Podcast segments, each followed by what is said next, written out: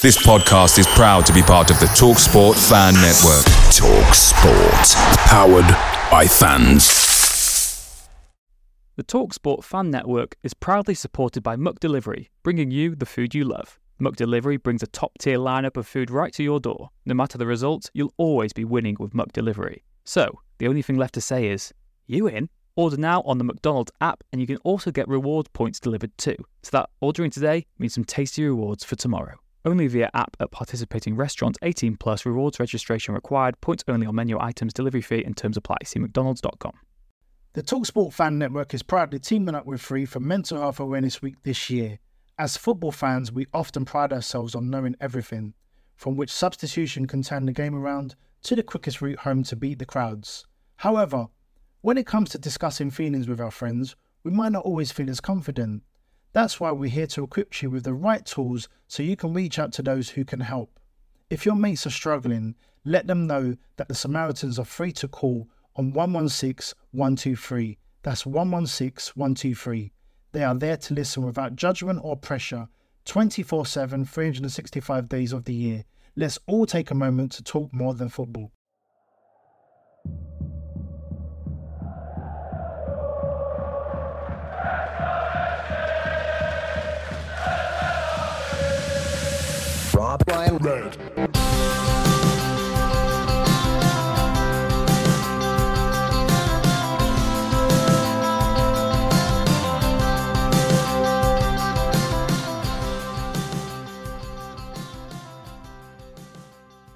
Merry Christmas! Welcome to Rob Ryan Red, the Wrexham podcast brought to you by Red 10 People Development. Well, the Christmas cards came early as 10 men Wrexham secured an important win last time out.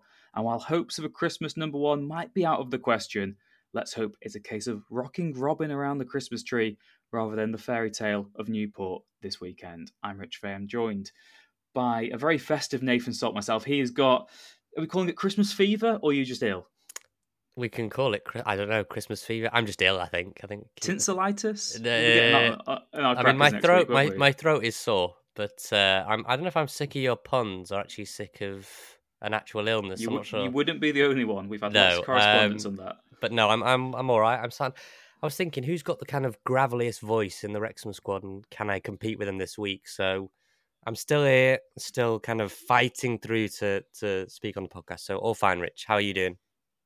Yeah, not too bad. Not too bad. Feeling quite festive now. And do I dare boast that I've got a Shrewsbury away ticket yet? Or is that going to upset many of our listeners? I wasn't at Mansfield. Let's put it that way. I feel like that's going to upset people. That will upset people. Let's keep that in in the pocket for now. So, Nath, Colchester at the weekend, it was one of those games where there was an expectation on Wrexham to win. A 2 1 victory, maybe not anything to necessarily write home about, but given the circumstance, the bulk of the game played with 10 men. Gorgeous George fancied Christmas off, red card for him. Yeah, it's a, a, a gritty win, but the type of win that we used to say that former Wrexham teams just didn't usually get under their belts. We have got a good knack. If you look at the games where we've been reduced to 10 men this season, off the top of my head, what Crawley away we held on, Crewe, we obviously came back to snatch a last minute equaliser in that one. These are, dare we say those sort of promotion credentials, that material that you need. A team who, even when we are reduced to 10 men, find a way to grind out these results. Yeah, they're they're important points, you know, in the in the grand scheme of things. Um, and dare I say, you couldn't have argued with any of the red cards. And I'm going to get onto in a sec the kind of discipline problem I think we've got this season, um, which is rearing its ugly head a little bit. Look, it's a good it's a good win. It's a good win against Colchester. I know they got that, that goal at the end to kind of spice the the finish up, the finale, but I always say, and I said this a few months ago on the podcast about slow starts and all that sort of thing. You should never accept something in a win that you wouldn't have accepted in a defeat, Rich. So anything that wasn't going right and you get away with it, it's good, but often it can come back to bite you down the line. And very, very strange challenge that from George Evans. Now you can chalk it up to a bad day if you want, but we've had some really rash challenges go in on uh, on opposition players. I don't know what it is, whether it's just lapse of concentration or, or, or what, but you know that's three games now. Newport, big derby game. Swindon, massive game. Here. You know, five five five last time we played them, and then Walsall away. Yeah, we can sort of have a laugh and a joke that um, George is wrapping his presents or he wanted Christmas off, but Yeah, yeah, to it's to, to Broughton Shopping Park. Yeah, uh, it's, it's difficult, isn't it? you're an important player though. You know, you're an important player in that midfield, and you've got experience, and you should you should be smarter than that on a yellow card, in my opinion. I agree with you on that one, particularly the fact that lot, I've spoken to lots of managers who said, "Look, we learn more, and we're actually more critical after wins often because." Like you said, just because you've won a match, you can often gloss over shortcomings, and if you don't address them in the long term, they will they will prove costly. I thought even in general, I mean, James McLean, you know, he, he, he I don't think he would have got sent off, but there was a couple of, you know, he was on a yellow. He had a few incidences where he could have got another yellow as well and been sent off. Uh, you, you think about the actual challenge from George Evans as well. The first one, when I was watching this, this, you know, I was watching the highlights back of it. They were saying, look, he could have been sent off for that. I, I, think it was one of those sort of it was a strong yellow, wasn't it? I don't think that would have been a red, but then to do that immediately after from someone who's so experienced and has looked flawless while we've been watching him, you know, it was just really it seemed out of character. But like you said, this discipline issue is worrying me a little bit because it it does tally up, and we've had a lot of difficulty this season with player availability. Most of that's been down to injury, but you can't then legislate for players getting sent off as well on top of that and you've got have you got the list here of every red card we've had this season and where we rank amongst the other teams in the division for discipline? I mean, no, there we go. Good start, isn't it? No team in League Two has had more straight red cards than we have. So we've had three. You remember Andy Cannon at Crawley, uh, Ryan Barnett against Crewe, George Evans against Colchester. So And no complaints on any of those, would you say? No. Maybe. I mean, like we said, the Cannon one against Crawley was a little mistimed, but it was high, and he'd just come on into the game. Barnett one against Crewe was late. You can blame the surface a little bit, but I don't think there's any excuse. And then George Evans one was just stupidity from from my point of view. So yeah, you, yeah, you I don't can't- think there's any. I don't think it's one of those sort of records where you can say, well, look, in isolation, they were all three dodgy reds. I think they were all valid decisions, and it does maybe point at a, an overarching theme here. But if if you look at the fair play table more generally, Rich, for 2023-24, you get five points for a straight red card, three points if it's two yellows and a red, and a one point for a yellow. Now Wrexham are seventh overall, 43 yellow cards, three straight red cards. We haven't had any of the two yellows into a red yet. Um, that puts Yeah. us seventh yet. That puts us seventh on 58 fair play points. It's kind of weird because the more points you have, the worse you are. 58 fair play points. We are behind sixth Crawley, uh, fifth Notts County, fourth Tranmere. They're all on 60 points. So they're all two yellow card points ahead of us. Top three are Forest Green Rovers, who are on 61 points. That's three more points ahead of Wrexham. And then top two, Colchester, who just played 63 points. They've got 49 yellows, three yellows into reds, and one straight red. And worst of all, the dirtiest team in League Two, Rich, is Accrington Stanley. 52 yellow cards, three red cards, or two reds and one yellow into a red. 65 fair play points. So Wrexham are seventh, Accrington Stanley are the worst. Some good, uh, good finds going into that sort of Christmas kitty then for Accrington Stanley. What a party they will have had.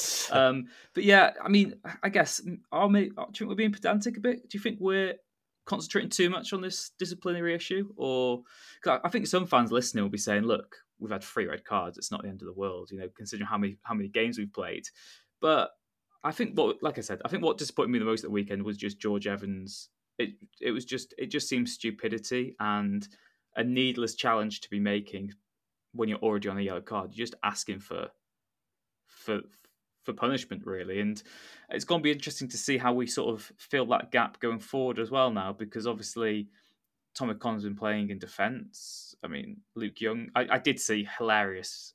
It was like your burner account, this wasn't it? Someone on on Twitter slash X, someone replied saying like Luke Evans would never. Oh no, sorry, Luke Young would never get sent off. Luke Young would never get sent off. That's why he should be playing ahead of George Evans. And I was like, I wish that was my burner, but it's not, unfortunately. I wish it was. I wish I could take ownership of that. Um, what I would say quickly before we kind of get on to what next and there was a great piece in the Athletic actually about how Andy Cannon has really redefined the role he can play in in the midfield. But you're saying some people might come back and say, oh, "Come on, it's three reds in it's three straight reds in 21 games, straight red every seven games," which when you boil it down to that, you'd say that that's quite high in volume, Rich. You know, we we watch a lot of football matches. You don't see straight reds for violent conduct.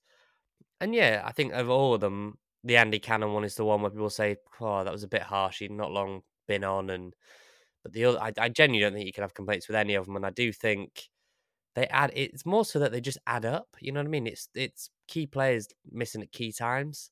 You know, Barnett, we really could have done with at that point when he went out. George Evans is probably the worst one of all because there's no real like for like replacement. So now you're going to lose him, and now we'll see what happens with the midfield. You know, you're going to come up against a Newport side that can move it around, a Swindon team that's going to have Dan Kemp and is going to have players like that that will buzz around.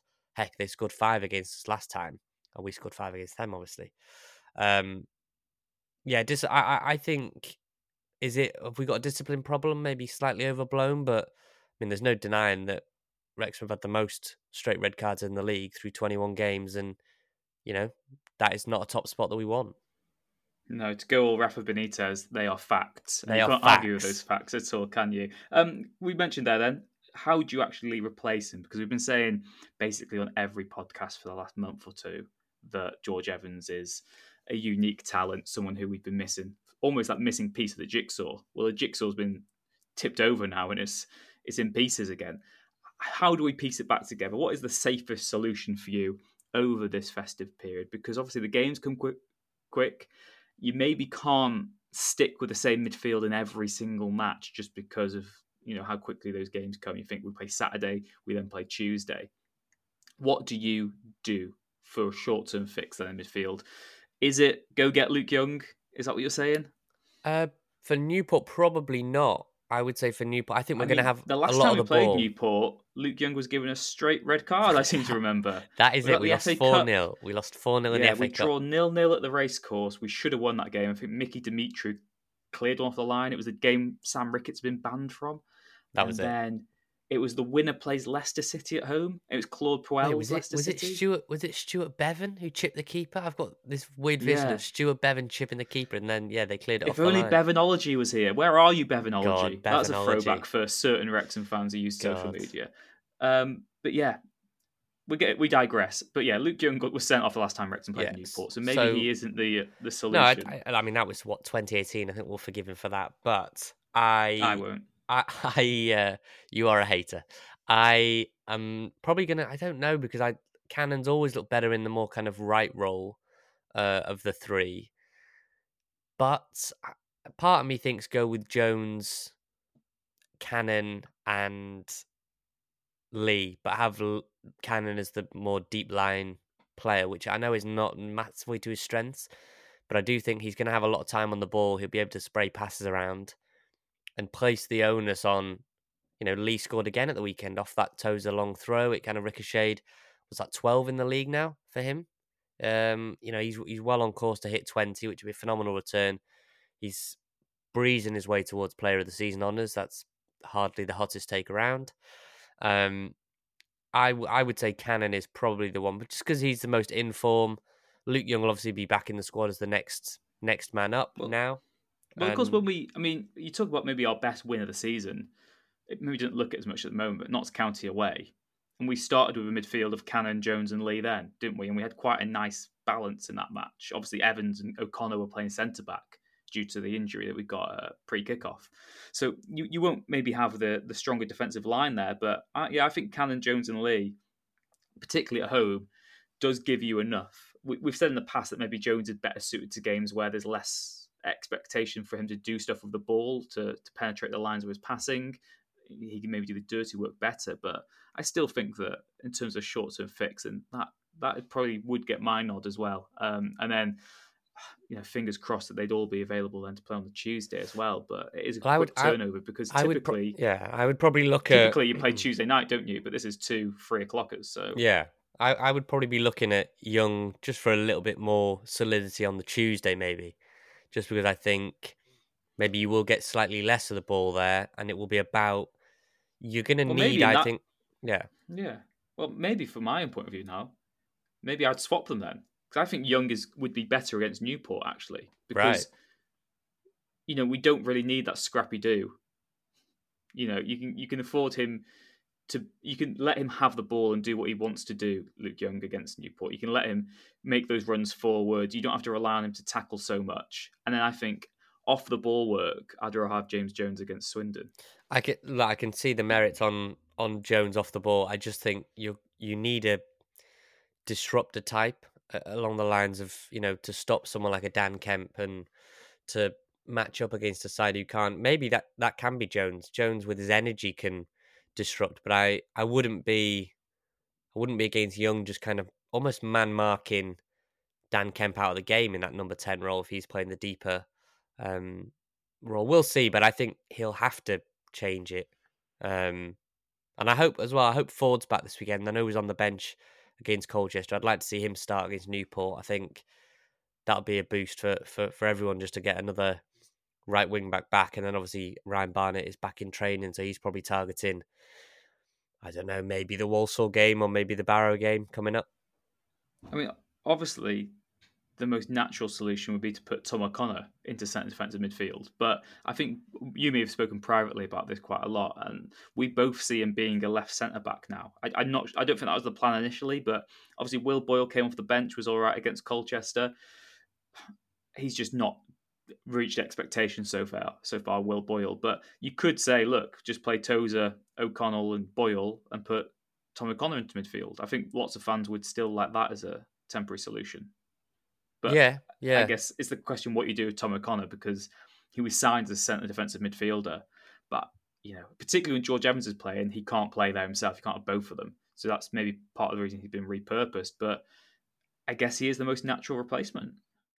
Yeah, I would. Yeah, well, I mean, he, he is the most natural replacement. But I think if if you're going to remold him into a left centre back, you've got to sort of see it through and commit and, and let him make that position his own, chopping and changing. I always think with players, and, and right up across the pyramid, I always think these players that are super super versatile, rich, always sort of fall by the wayside because they're too versatile.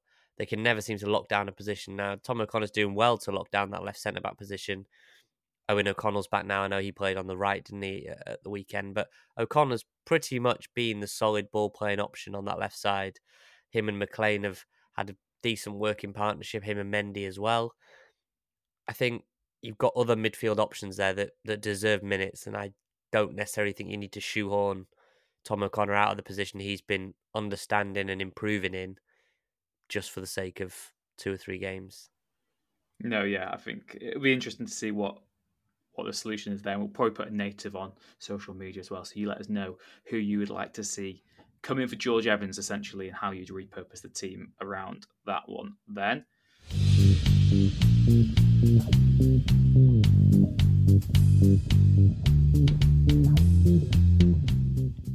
So, Nath, away from the football pitch this week, the news has been confirmed that Shaun Harvey has officially joined the board as a director. Um, Wrexham confirmed this news in midweek. Obviously, Shaun Harvey has been, you know, former chief executive of the EFL, CEO of Leeds United, and managing director of Bradford City. He was only meant to join Wrexham initially for a few weeks. He's now been here for a few years. It's an elevated role remains to be seen if this is just a changing of title and being made official, whether anything day to day will actually change, you know, in, in, terms of the daily running of the club. Can see both sides of the argument here. Obviously, being involved with Disney FC, being part of the documentary, has allowed a lot of fans to to see a more personable side to Shaun Harvey. Maybe a side that some people haven't seen before. Lots of people, though, will still associate him with what happened before Wrexham, that spell at the EFL, the controversy around that, his times at other clubs where it hasn't ended well. Um, so it's a difficult one, isn't it? Because, you know, we've had him on the podcast before. And, you know, I'll hold my hands up. You know, I got on quite well with Shaun when we, we spoke. It's the first time I'd ever properly spoken to him. We spoke on and off the record. He was very open and honest with me when we had that conversation but I do fully understand fans' concerns, and there's always going to be that concern, uh, particularly for Wrexham, because we've been so close to the brink in the past, and having association with with Shaun was always going to run that risk. It was controversial at the time of his appointment. I think that there are still a large section of the supporters who feel that he's almost repainted his image by being on a documentary and being a personable per- person. Some people say, look, he's done a good job for Wrexham if he's on your side and working in your best interest, he's a great person to to have on board. So uh, it is a really difficult one. Just wanted to know what you personally made of the circumstance around this one. Do you think it is just a title change? I mean, he's been here for two years already, and we've seen, you know, there there has been a lot of a lot of growth for Wrexham as a club, and he has been a key part of of that. Rob and Ryan will say he is him and Humphrey are the boots on the ground, but Shaun is the guy they go to for all these footballing footballing advice. Yeah, there's no getting away from the fact that Rob and Ryan absolutely love him, and you know the documentary has been very powerful for his image. You can't you can't get away from that. People are still going to be cynical. Um, I think rightly cynical.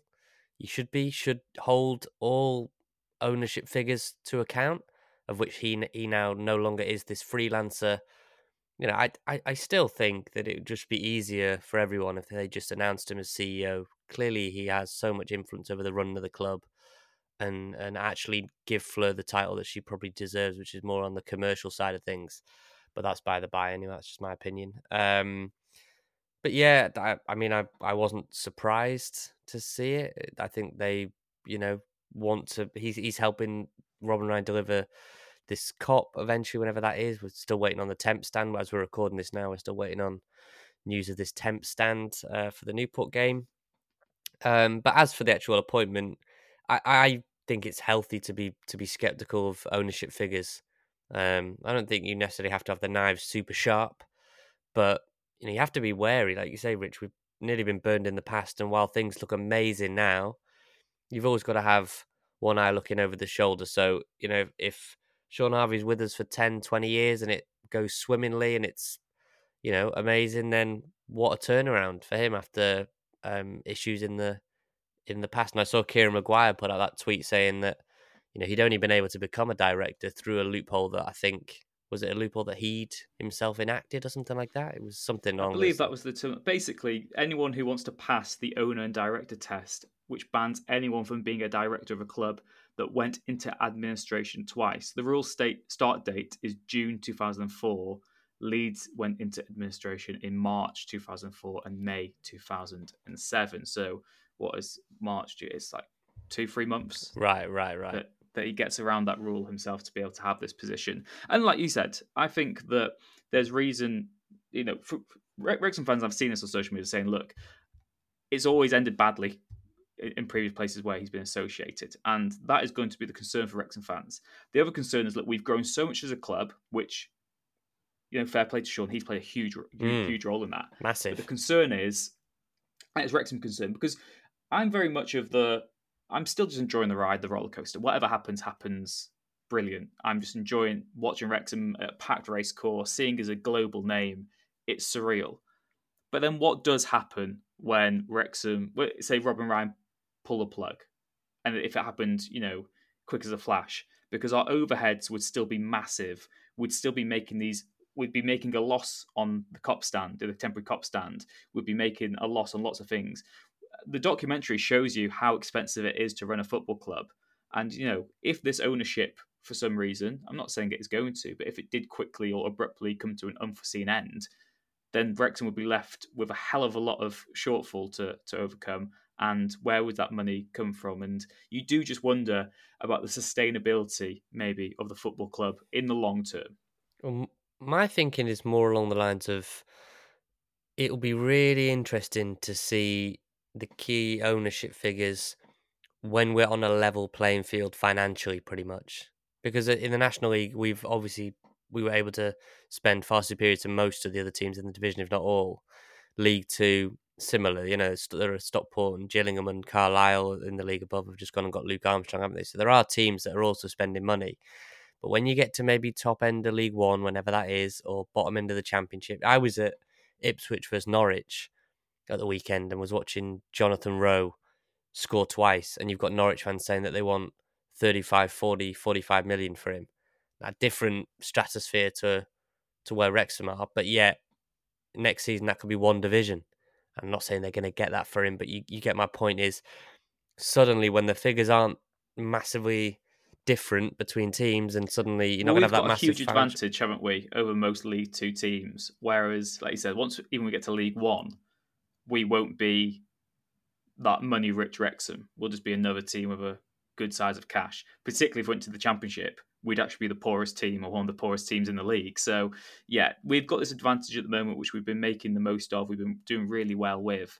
And, you know, like I said, Shaun's been a huge part of getting us to where we've been right now. I've said this before that, look, he's someone that you want fight in your corner in a footballing sort of industry like that. And, and to, to do what he did, you know, pushing the streaming through for Wrexham, you know, that was sort of masquerade as a benefit for the rest of the National League, but ultimately it was for Wrexham's benefit to make the most of what we were doing as a, as a football club. And look, like like I said, I personally right now don't have much issue with it, but it's the fact that there's obvious concern. And that's why a lot of older, maybe Wrexham fans who've been there through thick and thin are always going to be very concerned. In, in a similar way that we've been concerned about this racecourse lease. Look, we've wanted that insurance policy, and Wrexham fans would much rather have a secure club playing non-league football than to have a club at risk playing in the football league. That is just the ultimate thing. This is the club we fought to save. We will continue to support and give our backing to, and you know, this is part of the change that that we voted for. You know, Turkey's voting for Christmas and all that. You've got to accept that big decisions are out of your hands now. This isn't the WST. This isn't something that's run past fans all the time. It's what we've wished for. Let's hope it's not. Be careful what you wish for. Things are going well now. I understand the concern and just not wanting to. You've got to remain skeptical. We can't just get. We can't just be too wishy washy and say everything the club does, does is great because that is just simply not the case. So it's one of those for right now. You know, we will continue to hold the club accountable. We'd love to get your opinions on this as well. Rob Ryan Red on all the social medias, robryanred at gmail.com. Let us know what you think of just the way the club's being ran. Do you have any concerns like ourselves? Um, obviously, myself and Nathan talking as supporters who've been going 20, nearly 30 years to, to watch Wrexham. So maybe if you're a newer part of the adventure, maybe you've been here longer than us, let us know of your Wrexham history and what you make of the decisions with the club.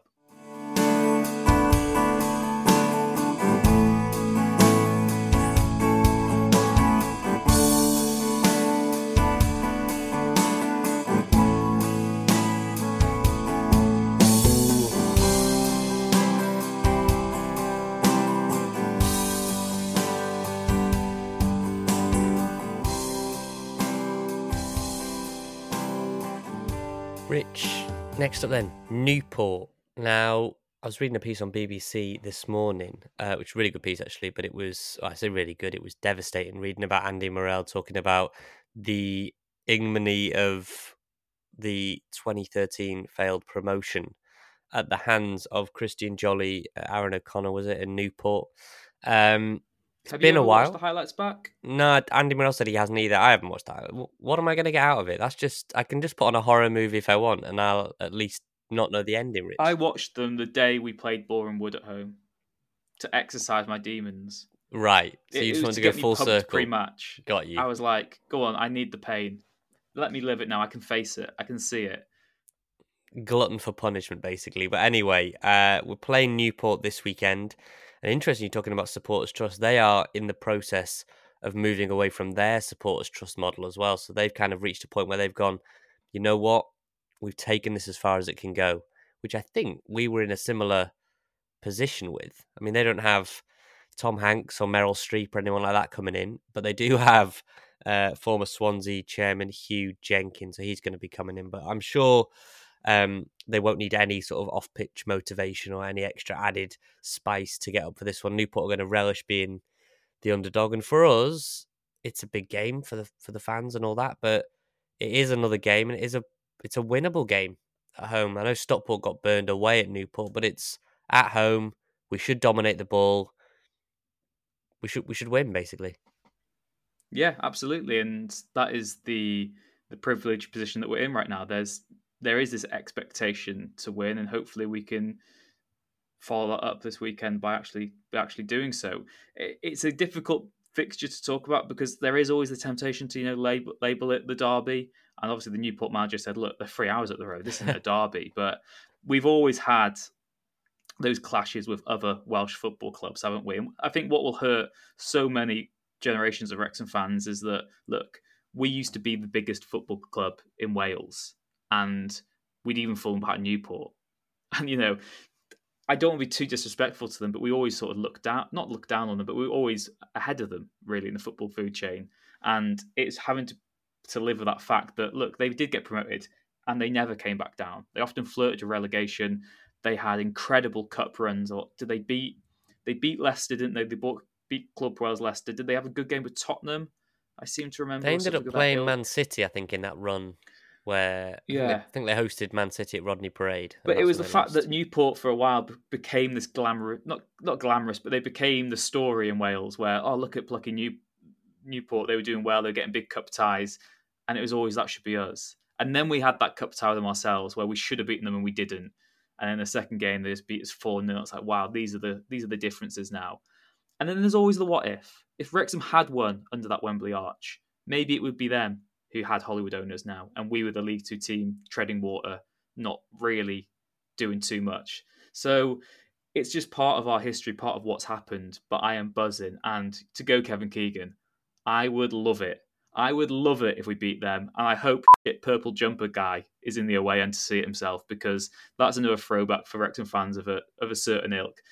I just want us to beat them. I would love, I would love it if we beat them. It, it's not a derby, but it's one that matters a lot to Wrexham fans because this is our chance to finally get an element of revenge. Because that playoff defeat hurts. It still hurts now, even with what's happened. It hurts so much, but it's just part of our story. What I would say is everyone's going to be very amped up for that game, and we spoke earlier about discipline and you know cool heads prevailing and I think we need the players need to make sure that right the atmosphere it's going to be fever you know fever pitch around the ground that that doesn't get them a little bit you know overexcited because the last thing you want uh, t- tackles will be flying in. Is a Paul no Mullin or a Luke Young two footing someone yeah, after yeah, five is, minutes? Is, yeah. is is any you know is anyone though is is a you know especially the fullbacks as well the wingbacks they'll be so close to the crowd it's easy to get whipped up into a frenzy you end up sliding in a bit rash we are the better team right now we've gone past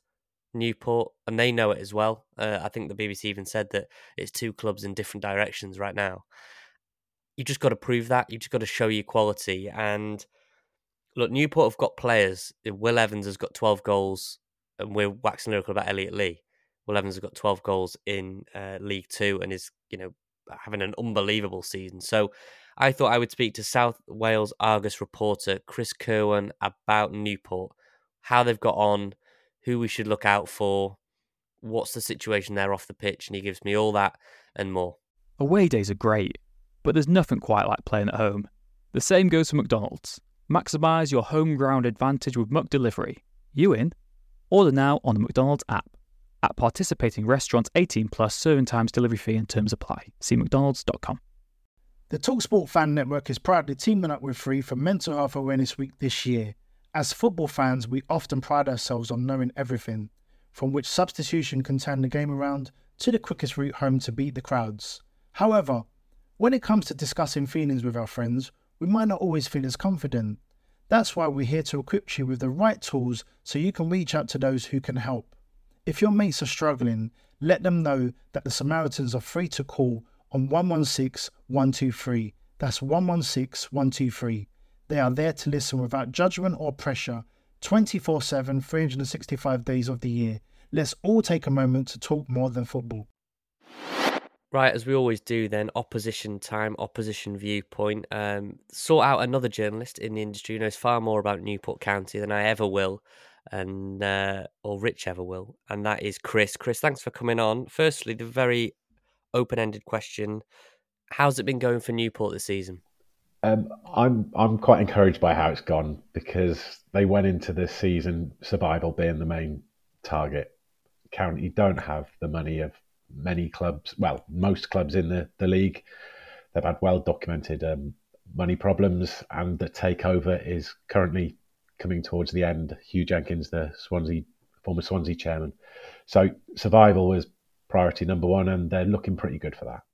Yeah, I'm I'm looking at the the squad and you know the the standout name Will Evans. I mean, twelve goals in League Two this season. That's the same amount as Elliot Lee, who we rant and rave about, and I'm sure Newport fans are ranting and raved about Will Evans. Has he been as surprising as maybe Newport start to the season? Oh, definitely. Um, I, I, don't think anyone saw this coming from last season when he, he had a very good first season as a professional, um, but that was all based on just being a proper grafter, which you know has has plenty. There's plenty of merit in that. But um, no, he's he's he started this the first first month well, and it sort of just kept going. So no, he's he he is a danger man. Um, he's probably not as uh, got the same qualities as Omar Bogle up top, but he's the one scoring the goals. So so he, he didn't start the day against uh, Grimsby. So are we expecting Will Evans to come back into the fold this week? Then? Yeah, it was just he just wasn't fit enough after having a slight ankle problem at, at Tranmere um, when he, he came off and then County sort of fell apart in the second half. Um, but no, he, he, he should be good to good to go. I'm really intrigued by some of these other young players. So Palmer Houlden, I think, looks a real gem of a player that that's in that because maybe you can kind of educate the listeners a bit. What kind of system are Newport using? It looks like they're going with a back three similar to ourselves.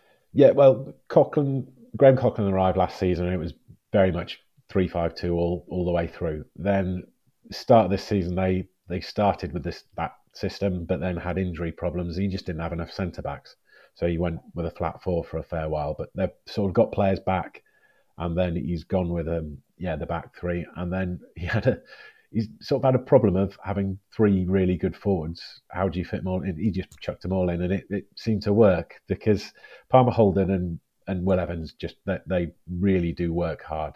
They they just they've got incredible engines and they they press hard. And Omar Bogle is the sort of the talisman who sort of got the real quality touches, I'd say. And yeah, he was last season's top scorer. So they've all played together. Whether they will at Wrexham, I don't know because it's sort of it, does he? He'll have a decision to make of whether he leaves one of them on the bench to just add a bit of energy late on with a, a bit another midfielder to add a bit of a security. So we'll, we'll see. Yeah, well, look, Wrexham are going to be without George Evans, straight red card uh, at the weekend. Been you know our key midfielder. I mean, if we're looking at that midfield battle, Bryn Morris and um, is it Scot Bennett or yeah, no, that's that's that's right. They've, they've been there, and then Aaron Wildig and Harry Charsley have been injured of late, but um, yeah, Aaron Wildig started last weekend instead of Will Evans. Um, so it'd be interesting. Uh, yeah, at the start start of the season, you probably would have thought it'd be the three uh, three five two rather than the three. I'm just talking shapes, so this is boring. Sorry, it's, uh, rather than, yeah, two two midfielders and three up top. So no, we'll, we'll see. What's the mood like around Newport for this game? Because obviously we've been apart for a long while. Newport stuck the dagger in, beating us to promotion many, many moons ago. Still got those flashbacks of Christian Jolley and Aaron O'Connor and all that sort of um, nightmare. You know, grown men crying down Wembley Way, unfortunately. And then we've played each other in the FA Cup since then. We had that nil nil and then four 0 in the res- reverse where I think we went down to 10 men. Luke Young got sent off for a nightmare challenge. That was in 2018, but it's it is a big it's a Welsh derby and it's not a fixture we've seen for a long time and must be some level of excitement down in the Newport ranks. Oh, the, the, the tickets sold out very quickly, and there were some grumbles about how, how the tickets were sold because maybe they didn't expect them to go so quickly, given it's December twenty third. Um, but no, there is there is big excitement about this because I think County will relish this sort of underdog underdog tag going up there against the, the money bags, all that blah blah blah. Um, and it sort of that suits Coughlan's style. This sort of you know no one fancies us. Sort of we'll you know we'll have a good crack at them, and that worked well against Stockport recently. And they they then last season as well. I know it's a different side, but they they did really go up well against the the good sides of the division. They gave Leyton Orient trouble, uh, Stevenage and Northampton. So yeah, I think think they'll relish it. If we're well, firstly, before I throw it a bit further forward, Coughlan, what, what is he like? Because we, you know, Phil Parkinson's been brilliant for us, transformative in what he's done for us, but Coughlan looks like he's really putting something together at Newport. I think I think he gets the club, which is a, a big thing. He's he sort of um, he came in and just got back to basics, sorted them out defensively, he's, he's just got him working hard. And he, the fans really have taken to him as well because he's he's really got him scrapping and given given more to cheer at home as well, which was was important. Um, they they hadn't had great uh, form at Rodney Parade, which was strange because it is a tough place to go traditionally. Um, but he's yeah he's got him scrapping, and I think the, the fans have taken to him as well in his style. He, he's no nonsense as well. So no nonsense, love that phrase. Um, but then when it comes to January, I think I was reading in the Argus that you know he wants to strengthen. Is there an element with the financial situation? We're very spoiled up here now because we've we've got we've got cash to burn. At Newport, is it a case of maybe they'll need to cash in on on an Evans on a Palmer Houlden, or do you think they can keep their man build? Um, well, Palmer Houlden's he's Bristol City, so he's a, he's a loanee himself. So um, oh, he's a yeah, um, but I think they, they they should be hopeful of keeping him rather than um, him getting sent for another loan. But uh, I don't think it's League Two, so if someone comes in with an offer that you can't refuse, you you've got to take it, haven't you? Especially even though they've got a takeover coming, if you if you get an offer for a player that's more than he's worth. It's that's, that's the way you've got to operate. I don't think they need to sell, um, and I think anything he does will be sort of uh, tinkering with the squad, maybe shipping a few out, getting a few in. He will have identified a few loanees. He did that last January well to sort of freshen up the, the squad, and I think he'll he'll go with go with similar. I think. I mean, seventeenth in the table I mean, stranger things have happened, but 10 points off a Notts County, who are in sixth. Could a miraculous run be put together, do you think, with a couple of additions? Or, or, are we, or am I just getting a little bit fanciful for you lot? I mean, it could, and they, in that, I don't think it will, but it's it's more, it, it's possible because he has his points per game is very good since he he took over last October. Um, they've been hit hard by injury, and if if they had had, a clearer run, perhaps they would be further up. And there are teams up there, aren't there? You look at Morecambe, Accrington, things like that. You know, they're county on their day are as as good as plenty of sides up there. But I just feel it's more it, it, it's more what other sides will be able to do in January. I think the side the, the sides that are around that that playoff area, there are some big clubs there that will will splash a bit of cash. So you got you've got the the gang that are going for the top three, and then the gang that are going to be top half, and it is it is just there are deeper pockets out there, and I, I maybe maybe it's just me. I, I I just want County to keep keep this nice buffer from below is my my first aim because even at the bottom there are clubs that are going to have money at their disposal. I mean, Colchester are back down there after spending ridiculous money last January.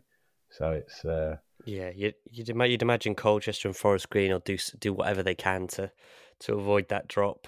Tranmere have picked up slightly, so we shall see. But before we end on quick chat about Wrexham, talk to us a bit about the ownership because ownership was, you know, is the one thing that everybody circles back to when it comes to Wrexham. And whenever I have to go on any show, it's always obvious reasons because it's Ryan Reynolds and Rob McElhenney. But What's what's Newport's situation? Because I'm assuming a lot of our listeners won't be familiar with what's been going on there. So they've been County been um, owned by the Supporters Trust since 2015, but that's going to change probably in the next month or so. Uh, so they're given the green light for Huw Jenkins to take over because the trust model just hasn't been able to quite work. There are so many pluses to being trust owned, but it's it's just hard in the EFL of a club at county size to to operate. They they operate with uh, structural losses of around two hundred thousand pounds a a year, and it's just they found it hard.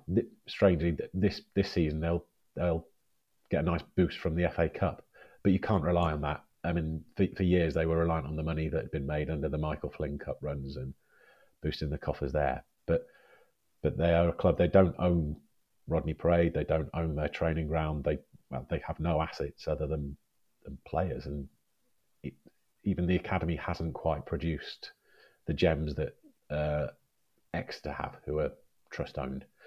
So it, they felt that they've needed to get a change model. Huw Jenkins is going to come in, and the the noises from him are encouraging, and that he still values the trust. So I think there's there's a bit of a safety net. I know there are some warning signs from what happened at Swansea, how it ended, but he is a he is a, he is a man that it sounds like he knows what he what he wants and what he, what he can deliver.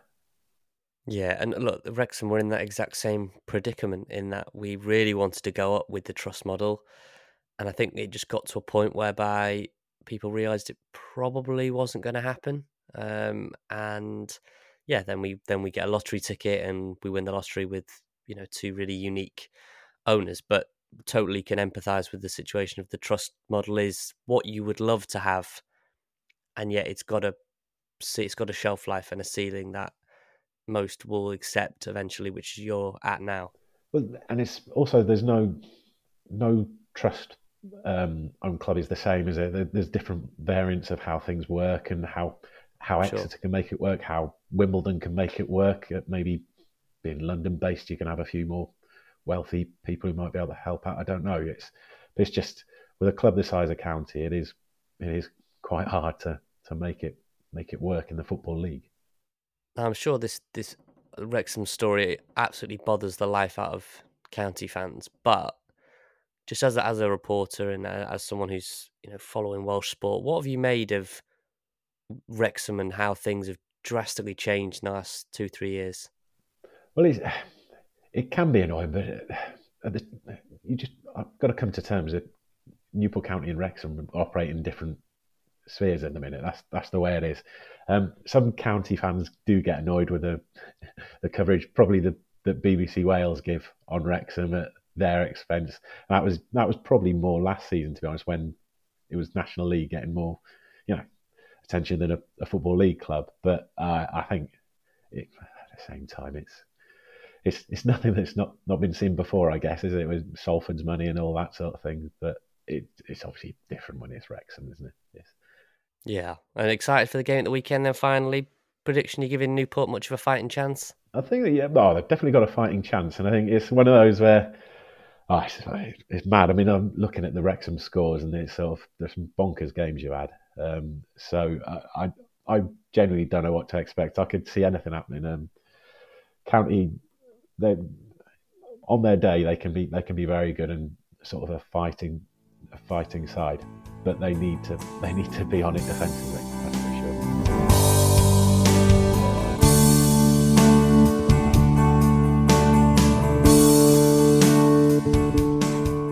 So there you go, Rich. Plucky underdog, as you said, and I think Chris is who's going up there. I think he's slightly fancying it. He, he kind of is fancying them raining on our parade a little bit. It's been a long time, and look, like I said, doing that Ipswich Norwich East Anglia derby. Ipswich far the better team. They're, they're second in the league and they're like 21 points ahead of Norwich. And yet by the end, when it finished 2 2, it was Norwich fans in the away and chanting that, you know, 14 years because they haven't, Ipswich haven't beaten them for 14 years. And, you know, while it's been a, I mean, how, when was the last time we beat Newport? Probably in the, the 80s, I think, or I, don't, I have no idea. But you think, well, we didn't beat them in either cup tie in 2018 we lost the playoff final. I don't know how we got on that season. I'm trying to think, but um, you know, it's been a long time basically, and people love bragging rights. So if they can upset the apple cart for us and somehow steal a result, they will be lording it over us. So I really hope that we just don't really rise to it too much and just show our class and, and get get the job done. Yeah, well, last time we beat uh, Newport in the league was March 1988. Um, the head to head record I was just looking at then doesn't include the non league years, and off the top of my head, I can't quite remember the outcomes of all our games that been in non league. But yeah, it's it's a big ask for us to to deal that atmosphere. And again, like you said, I was at the uh, United Liverpool board draw last weekend, but again, I saw what having what Man United were able to sort of inspire themselves to get a really hard earned point because they did sort of play on that underdog mentality, that siege mentality, and they just went to Anfield and did what had to be done. And you know, Newport will come to the race course. Every team wants to, you know, beat us. We are the most hated team in League Two, and Newport hate us more than most. So there's got to be that extra edge, that bit of spice. And again, it does just come down to to how we handle the occasion. Rich, I've got you the head to head here. Thanks to the brilliant, I absolutely love this website, Wrexham AFC Archive. It is just incredible. Uh, who who runs that? Uh, the guy who runs that is amazing. So 2018-19, obviously nil nil and four 0 in the cup. Um, lost in the playoffs. But in that season, Rich 2012 13, we drew 1 1 away and we won 2 0 in the home game. Goals from Adrian Cieslewicz and Danny Wright. This was this was the Wrexham team last time we beat Newport. Joslain Mayebi, Neil Ashton, Martin Riley, Declan Walker, Chris Westwood, Johnny Hunt, uh, not Johnny Hunt, uh, Jay Harris, Dean Keates, Adrian Cieslewicz, Rob Ogleby, and Brett Ormerod. So it's been a while. Basically, it's been a while. Yeah, it's been so a we while. Shall, we shall see how it goes this weekend. Obviously, Nath, the the difficulty as well is that, as we've mentioned, we have got that Swindon game not long after. Like we said, the usual turnover is a Saturday Saturday afternoon and Tuesday night, playing two games in quick succession. Phil Parkinson, I think he traditionally sort of gives his players Christmas Day off, doesn't he, to let them have some time at home. Interesting to see if he does it again this season or not. But it is just how you have that squad management because Swindon away, look, it over on paper, it's a very, very fanciful festive period. We've got 19th at home and 15th away. But whenever, oh, sorry, I was looking at the away form. We've got 12th away and we've got 17th at home, sorry.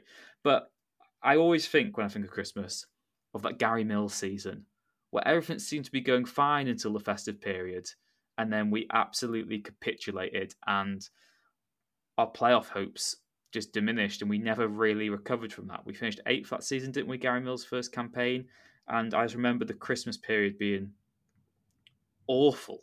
Just, I'm still haunted by it to this day. Did we lose? Was that when we like lost to Ebbsfleet? Did we lose to Welling as well? It was just so much pain.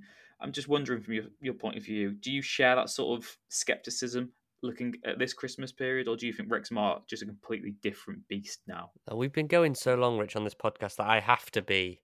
Um, you can be the nightmare before, during, and after Christmas. I've got to try and be this this ray of sunshine, this ray of positivity.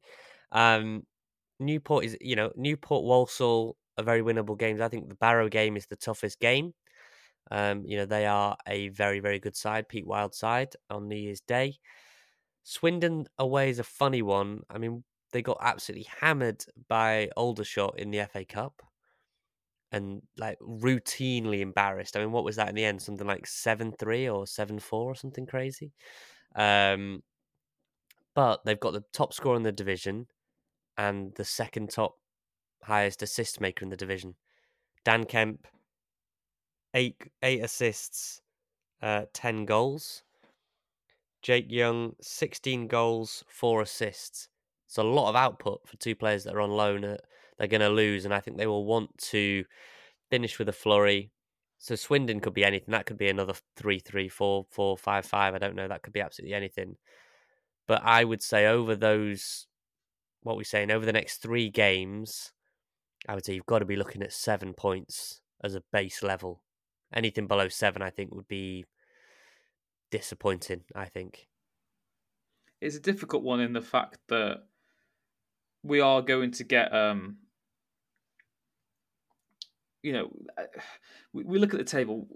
All other teams are going to drop points this Christmas period, so yeah, like you said, I think seven points would keep you right up there. I couldn't see you dropping out of the automatics in, in that instance whatsoever. It is still so congested. There was also a good piece um, that I read once again in the Athletic recently, where Sooty had basically he put a list of the team, the, like the top nine teams that Wrexham had faced compared to who everyone else had faced. And here it is. I've, I've got the got here. So it's results against the top six.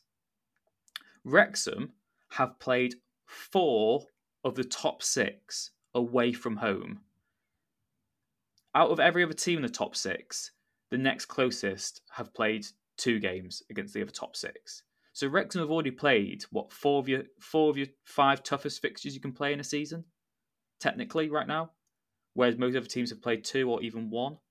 Wrexham have taken five points from those four games. Stockport have won one, lost one against the top six away from home. Barrow have played two of the top six away from home, not won a single game. Mansfield have played two of the top six away, got four points. Crewe, their only match against the top six away from home was that one all draw, uh, sorry, the three all draw of us, one point. And Notts County have played two of the top six away from home and only taken a point. Obviously, the top six has probably changed since that was published. Uh, I think it was last week. But you know, Wrexham have played the major- much harder fixtures really than most of the promotion pack right now. So we talk about how much of a fortress the Cae Ras is. Wrexham still have the second best home form of any team in the division, only one point off Stockport, who've played a game more than us. You know, we obviously want to try pick up as many points as we can on the road, but I do just think that off home form is so formidable that we will be right in the mix on that alone. And it is just how many you pick up on the road. So I almost, to go really convoluted here, I think five points, if you beat Newport and draw the two away games, I actually don't think would be a disaster. Obviously, it's more beneficial to win two and lose one, but I don't think it would be a disaster. As long as we don't lose two of the games over Christmas, I do think that we will be okay. And I know that there's so much more to be played, but other teams have got to drop points. We're so good at home. We've already played so many tough away fixtures that I really I'm I'm not concerned right now. To to to flip it all on its head, it started negatively. I'm feeling really confident. Rich, because my voice is clinging on uh, via thread. Let's. What What's your Christmas wish then? Let's kind of wrap this out. I've got a couple of comments as well off the Spotify, um, off the last Spotify episode. But remember, you can leave comments below each episode on Spotify, and they get published. So if you want to see a comment appear uh, beneath an episode, just go to the yeah, I don't know the Q and A box, whatever it is below the episode, and you can get it in there. But Rich, what's your Christmas wish then? What do we want? It's already come true. Luke Armstrong's not joining, which is quite harsh. But uh, I'm I'm hoping Wrexham spend big again in January and do get another big name. I'd like another top end like League One caliber striker to come in. And we've said in the past, look, Luke Armstrong was a player who could have done a job for Wrexham, but I just don't think he had the sort of longevity to to be great for us in League Two, League One, and then even potentially do a job in the Championship if it ever came to that. So I think that that could be a, a dodge bullet, particularly for the fee we'd agreed for him. I'd love to see us go. We've obviously got that money available. Do you know what I mean? What was it? A huge fee that we five hundred thousand was it? Yeah, we got half a mil that was there in the summer, which we had agreed to spend and then didn't spend. Obviously, some of that will be taken up by Steven Fletcher coming in as a free agent, and obviously, it's difficult to to get the sort of squad balance right for there. But I would like to see us go out and buy another I want I, I want to go onto X and just see Wrexham Wrexham trending again and rival fans losing their heads because Wrexham have just pulled off another signing that is inconceivable for this level. God, Jonson Clarke-Harris for seven hundred thousand or something like that would be very very sweet. My Christmas wish would be to see some very elaborate uh, signing video, but rather than be a new player, it be a pen on paper, Rich of Arthur Okonkwo. Now, we've said to death why we don't think that'll be the case, but you know, Christmas is a time for wishing on a star, mate, and I think that's you, you know he's back. I saw him; he was, he was Twitch Twitch streaming this week, Arthur. So he's been back in non-contact training.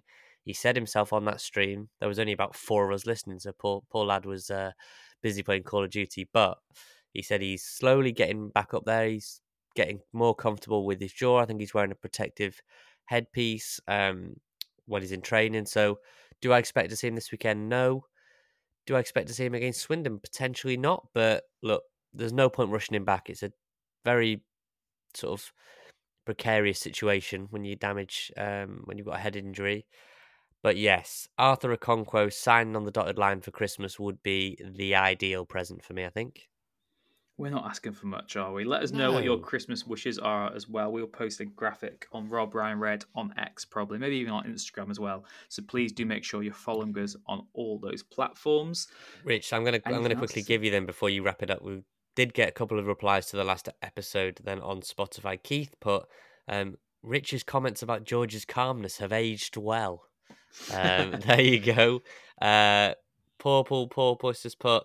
What are the odds that Rob Lainton could now transition into being the goalkeeping coach? I think we mentioned that last week, Rich. That it depends what he wants, but It also depends what Mark Howard. Though I think I think there's a role there for one of them, but not for both of them. no, no. Wait, eh, look, whether Mark Howard wants to go down the media I route. think from Leno's point of view, he would probably just love to be able to play football again if that can materialize. I think he'd have to drop down maybe back to non-league to get it regular after his injuries. But I think for Leno, just for him to, because he will have had such a struggle and will have thought, look, maybe I'll never go play again. So if he could actually just play regular football, I think that would maybe be his preference, just because it seemed like something that had, had gone. So you know, all the best to him. We shall see what happens. But yeah, I think in terms of goalkeeper role, there's certainly a position for one of them. Don's put loved it, great pod, and Mitch has put um really interested by all the postponement stories. Gonna go and look up the towel fiasco, which obviously older shot. Um, and thanks for everyone who did go and watch that um video over on the YouTube channel. I'm not sure there'll be anything this week for YouTube, just because um we don't need to be. I, I look a little bit ill, and only Rich gets to look at me this week, so we don't need me looking. Uh, what a treat it is, by the way, listeners. Uh, I wish exactly, would have worn some clothes for it, but it's- Right, right. Shut up. Um, so there we go. So you can get your comments in on Spotify or on email or on any of the the social media platforms we've got. So yeah, I just want to say from me, Merry Merry Christmas and thank you for all the support uh this year. It's been a lot of fun. Wrexham are making it a lot of fun. We win a lot more games than we used to. Uh, Rich, Merry Christmas to you. I'm sure I'll speak to you before the new year. We'll do a podcast next week. Should we say what we're planning next week, or maybe keep it a bit of a surprise? What we're planning for? We'll keep it a bit surprised. keep it a bit of a surprise. and it could fall flat. Don't promise anything. That's the Rob Ryan Red motto. Don't promise a thing. Thank you very much, though, for joining us. Have a great Christmas. Get in contact with us. We'll read out some of your best submissions in the weeks ahead. Massive shout out once again to Red 10 People Development for sponsoring the podcast. A massive thank you as well to Hypenotic, the Wrexham based band, for letting us use their music. Thank you once again to everyone who donated to Aaron's Army. I saw they made you know they made quite a good collection at the weekend as well. So thank you very much for anyone who did that on the back of listening to the podcast. Again if there's anything else any good causes you'd like us to help promote then please do get in touch and we'll be happy to help out where that is possible. Thank you very much. Have a brilliant christmas and we'll see you again next time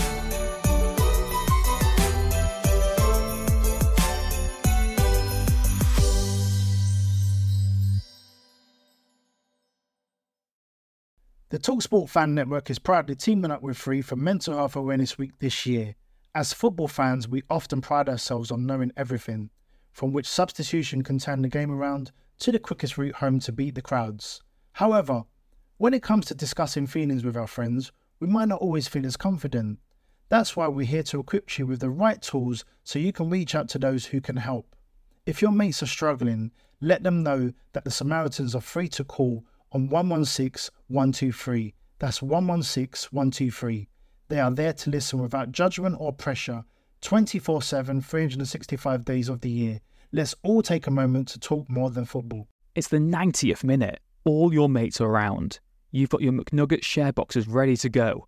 Your mate's already got booked for double dipping, and you steal a last nugget, snatching all three points. Perfect. Order McDelivery now on the McDonald's app. You in? At participating restaurants 18 plus serving times, delivery fee and terms apply. See McDonald's.com. This podcast is proud to be part of the TalkSport Fan Network. Talk Sport. Powered by fans.